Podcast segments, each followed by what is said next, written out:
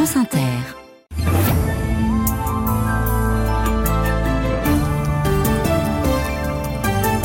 Philippe pour le journal. Bonsoir Hélène. Bonsoir à tous. Un nouveau Premier ministre déjà aux affaires. Gabriel Attal, 34 ans, le plus jeune chef de gouvernement, à peine ses cartons posés à Matignon. Le voici au chevet des sinistrés du Pas-de-Calais pour marquer, dit-il, la solidarité de tout le pays. Un nouveau Premier ministre, pourquoi faire? On en débat dans le téléphone sonne juste après ce journal 01 45 24 7000.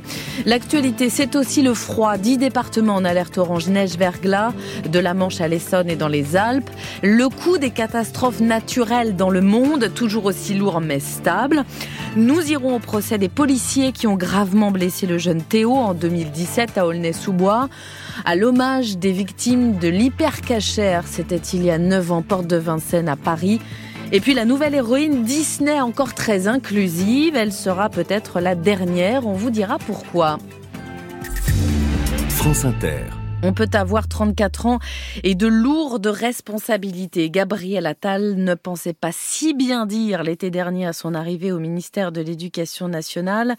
Le voici donc à Matignon, nouveau Premier ministre, le quatrième depuis l'arrivée au pouvoir d'Emmanuel Macron en 2017. Déjà sur le terrain, je le disais, nous y serons dans un instant avec euh, Maxence Lambrec, mais juste avant, au moment de la passation de pouvoir, tout à l'heure avec avec Elisabeth Borne. Il a eu ce message au monde de l'enseignement. Ces derniers mois, j'ai consacré toute mon énergie à chercher à redonner espoir à cette génération, à ses parents, en œuvrant pour l'école de la République. J'emmène avec moi, ici, à Matignon, la cause de l'école. L'école à qui le nouveau Premier ministre promet de donner tous les moyens nécessaires, cela laisse songeuse la secrétaire générale du SGEN CFDT, Catherine Nevbekti. Pour le moment, je suis sceptique. J'attends de, de, voir ce que ça va donner. On a un exécutif qui proclame que l'éducation et l'école, c'est un sujet majeur. Et en même temps, on a un ministre qui sera resté moins de six mois. Il y a des choses qui ont été lancées, mais qui ne sont pas encore toutes en œuvre. Et même très peu sont en œuvre, puisque ce sera à la rentrée prochaine.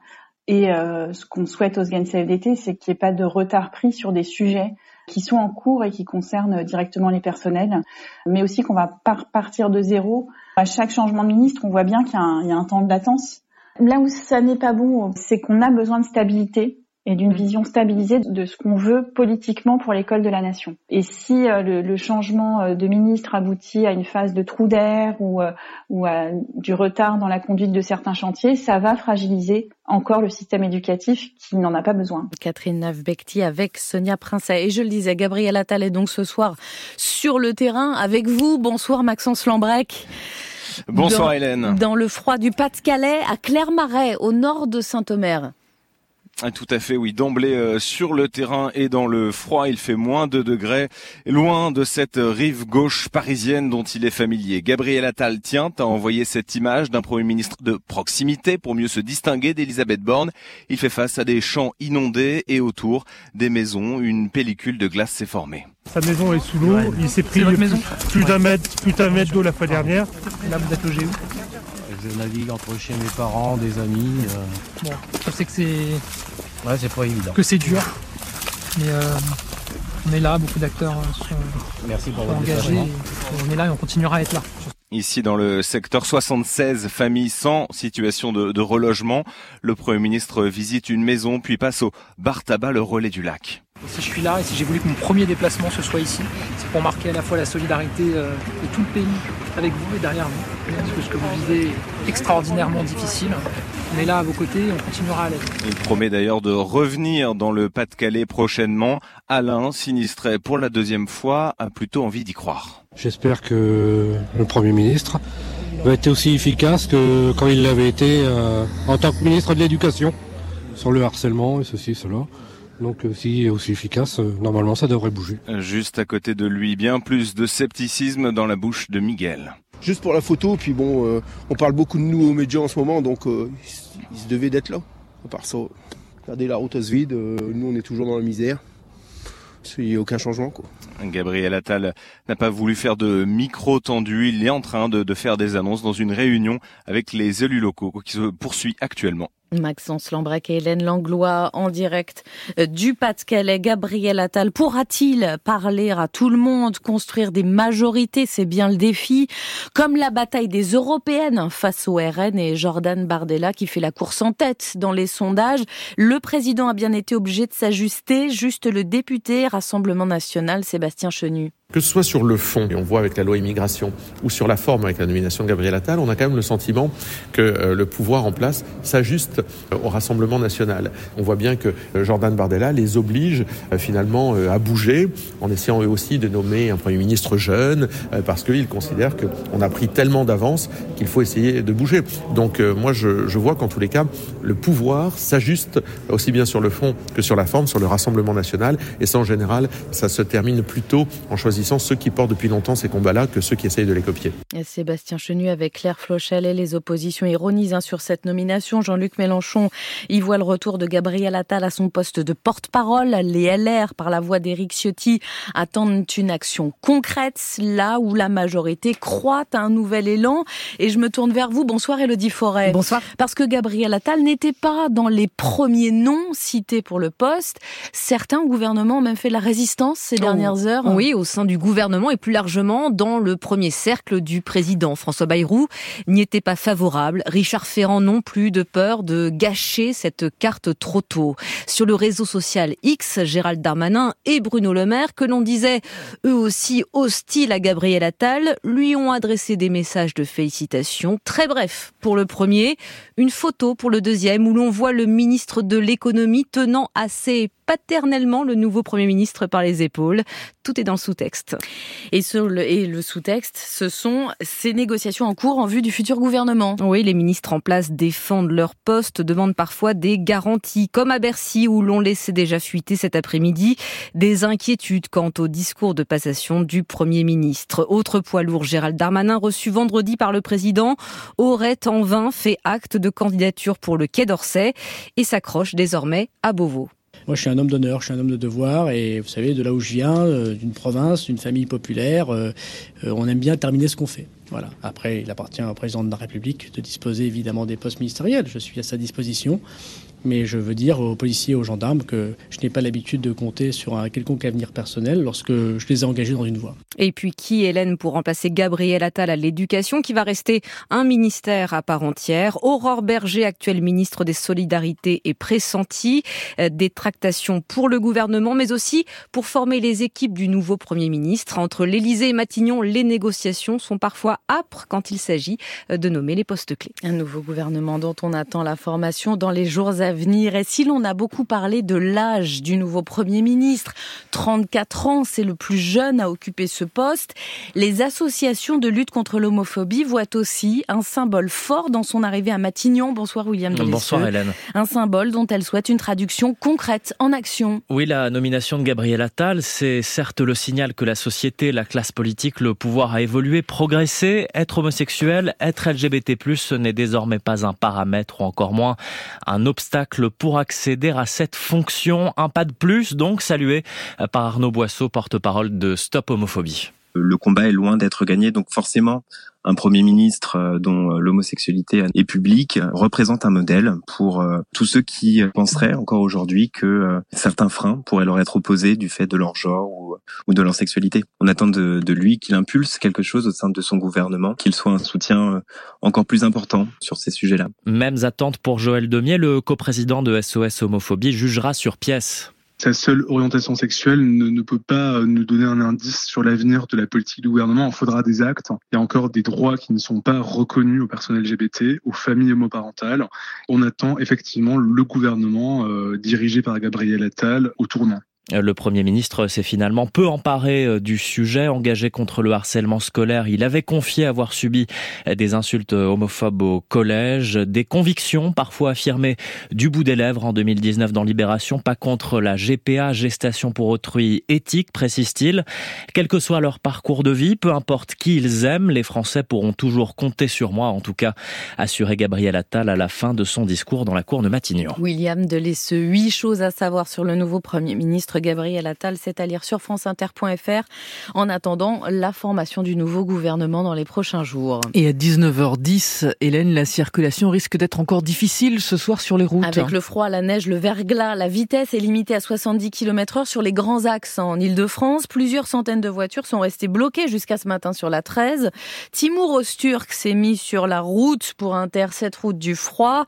Il était dans la Marne ce matin. Il est ce soir à Rarécourt, près de Verdun dans la Meuse, aux côtés de ceux qui travaillent dehors. Dans une tranchée, au bord de la route, Morgane creuse à coups de pelle. La surface est gelée un petit peu, mais euh, sinon en profondeur, non. C'est un chantier d'enfouissement de câbles. Morgane y travaille tôt le matin jusqu'en fin d'après-midi. Ce matin faisait très froid. On se couvre un peu plus et puis bon, en bougeant, on n'a pas trop froid. Hein. Il n'y a pas de choix, hein. c'est le métier, c'est comme ça. Aux commandes d'une pelleteuse, son collègue n'a pas l'occasion de se réchauffer. Il manque la vitre avant de la cabine. Il n'y a pas trop de chauffage, non. On fait avec. On essaye de s'habituer. Des conditions de travail désagréables mais pas insupportables. C'est même très correct pour Frédéric, habitué au travail en forêt, sylviculteur récemment retraité. Non, non, ça pose pas de problème.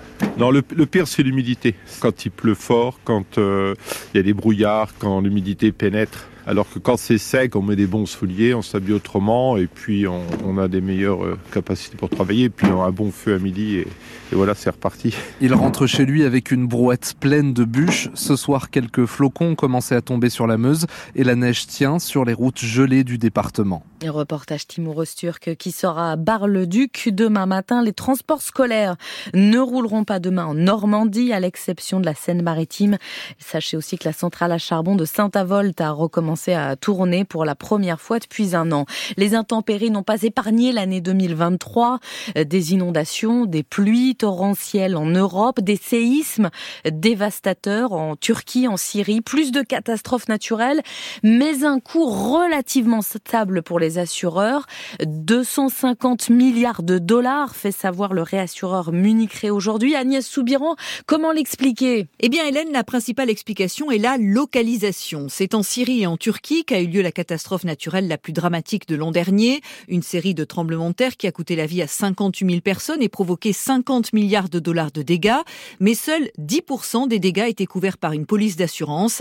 Même phénomène pour le typhon qui a dévasté l'été dernier une partie des Philippines. Des catastrophes naturelles plus fortes donc dans les pays pauvres, mais qui coûtent moins cher aux assureurs, que des catastrophes moins importantes dans les pays riches mieux assurés. C'est l'équation qui explique les chiffres révélés par le leader mondial de la réassurance, Munich Re, mais qui pourrait évoluer dans les années qui viennent avec la multiplication d'événements dits d'ampleur moyenne, comme ceux, pluies torrentielles ou inondations, qui touchent le continent européen, qui a enregistré des indemnisations records en 2023, 19 milliards de dollars environ 17 milliards d'euros, un bilan encore provisoire qui ne prend pas en compte les récentes intempéries dans le nord de la France. Des événements extrêmes qui augmentent avec le réchauffement climatique. L'année 2023, l'Observatoire européen Copernicus le confirme, a bien été la plus chaude de l'histoire, flirtant pour la première fois sur une année entière avec la limite de 1,5 degré de réchauffement fixé par l'accord de Paris. C'est un dossier à lire sur franceinter.fr. Tandis qu'au Japon, un nouveau séisme sous-marin a été repéré ce matin de magnitude 6 sans alerte au tsunami. Le bilan de la centaine de secousses du 1er janvier s'est encore alourdi à plus de 200 victimes. Des regrets exprimés dès l'ouverture du procès. Le procès de ces trois policiers jugés aux assises pour avoir grièvement blessé le jeune Théo en 2017 à Aulnay-sous-Bois avec une matraque télescopique. Il en a gardé des séquelles irréversibles. La cour d'assises est pleine à Bobigny, à Saint-Denis, euh, euh, la cour d'assises de Saint-Denis excusez-moi, est pleine à Bobigny depuis ce midi de proches de Théo, de soutien des policiers, dont le parcours était avant cela exemplaire. Charlotte Piret, vous suivez l'audience. C'était d'autant plus vrai pour le principal accusé. Je suis enquêtrice de personnalité depuis 12 ans et je n'ai jamais vu un profil comme celui-là. Entendu sur le parcours du principal accusé, l'enquêtrice évoque sa famille structurante, son parcours scolaire brillant, son classement en sortie d'école de police 20e au niveau national. De quoi choisir à peu près n'importe quelle affectation, mais c'est pour la Seine-Saint-Denis qu'il opte. Je me sentais investi d'une mission dans ce département. Il y a de la misère humaine, on est parfois le dernier rempart avant l'anarchie, s'explique Marc-Antoine Castellin à la barre. Bref, pas vraiment le profil type de l'accusé de cour d'assises presque celui du policier idéal, qui achoppe toutefois sur son discours aux tonalités victimaires, fusible selon lui, pour éviter que les banlieues ne s'embrasent, victime lui aussi, dit-il même, de l'hypermédiatisation, des menaces sur les réseaux sociaux, de l'épée de Damoclès judiciaire au-dessus de ma tête depuis sept ans, poursuit le policier de 34 ans. Je vis un cauchemar. Et alors que sur le banc des partis civils, Théo Luaka suit avec beaucoup d'attention ces débats, l'auteur du coup qu'il a laissé handicapé à vie ajoute à la barre Personne ne voudrait être à ma place et je pense que plus d'un se serait pendu. Charlotte Piret avec Raymond Alboui à la cour d'assises de Saint-Denis. C'était il y a neuf ans, après la tuerie de Charlie Hebdo et la mort de la policière Clarissa Jean-Philippe à Montrouge, l'attentat de l'hypercachère. Quatre tués, porte de Vincennes, à Paris. Hommage ce soir, Guillaume Fariol, vous êtes sur place. Un hommage qui résonne particulièrement cette année. Oui, parmi les bougies déposées devant l'hypercachère, une pour chacune des quatre victimes assassinées ici et une autre pour les victimes du 7 octobre en Israël. Cette année, la cérémonie n'est pas comme les autres, confirme ce franco-israélien dans le public. Il est marqué par l'impressionnant dispositif de sécurité. Tout le quartier est bouclé. Oui, c'est une dimension particulière, c'est évident. L'année dernière, c'était pas aussi fermé que ça pour pas grand-chose finalement, pour manifester mémoire des, quatre personnes qui étaient assassinées. C'est pas un fatalisme, malheureusement c'est un constat. Triste constat largement partagé dans le public. Neuf ans après cet attentat, la condition des Juifs en France s'est dégradée, surtout ces derniers mois selon Edith. C'est pire. Et quand je vais faire mes courses à l'hypercachère, c'est vrai que en ce moment, c'est vrai que j'ai peur parce que je me dis que ça peut se reproduire et qu'on n'est pas en sécurité peut y avoir euh, quelqu'un qui vient et qui vienne tuer encore plein de personnes ici, comme ça s'est produit. Crainte justifiée à en croire le président du CRIF, Jonathan Arfi. 2023, avec le 7 octobre, restera une année de bascule en France. C'est d'une actualité brûlante, c'est une actualité brûlante au Proche-Orient, mais aussi d'une actualité brûlante ici en France. Euh, les chiffres de l'antisémitisme ont changé d'échelle. Je rappelle souvent qu'il n'y avait que quelques dizaines d'actes antisémites par an dans les années 90 quelques centaines entre 2000 et 2022. Et pour la première fois en 2023, les actes antisémites se sont comptés en milliers. Jonathan Arfi qui doit prendre la parole dans les prochaines minutes. Face à lui, dans le public, certains brandissent désormais des photos des otages aux mains du Hamas kidnappés inscrits en lettres capitales au-dessus de leur portrait. Guillaume Fariol avec Virginie Lorda, porte de Vincennes en Israël. Aujourd'hui, un nouveau tête-à-tête entre le chef de la diplomatie américaine et le premier ministre israélien Benjamin Netanyahou à Tel Aviv. Anthony Blinken lui demande d'épargner les civils palestiniens dans sa guerre contre le Hamas. On apprend par ailleurs ce soir qu'Air France prévoit de reprendre la desserte de Tel Aviv à partir du 24 janvier. Paris exige la libération immédiate de ce Français arrêté en décembre en Azerbaïdjan, un homme d'affaires que Bakou accuse d'espionnage après l'expulsion réciproque de diplomates des deux pays. Marie-Pierre Véraud, vous êtes notre correspondante dans la région en direct d'Istanbul. Cette arrestation illustre les tensions entre les deux pays ces derniers mois. Oui, et la presse azerbaïdjanaise que l'on sait aux ordres hein, parle du scandale des espions français. Car au-delà de ce cas, celui de Martin Rian qui dirige Mercorama, c'est une société d'import de produits alimentaires et de consulting, eh bien les services spéciaux azerbaïdjanais auraient démantelé un vaste réseau monté par les diplomates expulsés en décembre, réseau qui aurait eu des ramifications jusqu'en Ukraine, en Moldavie, en Géorgie. Alors ça, bien sûr, c'est la version de Bakou, totalement démentie côté français. Paris qui dénonce une détention arbitraire.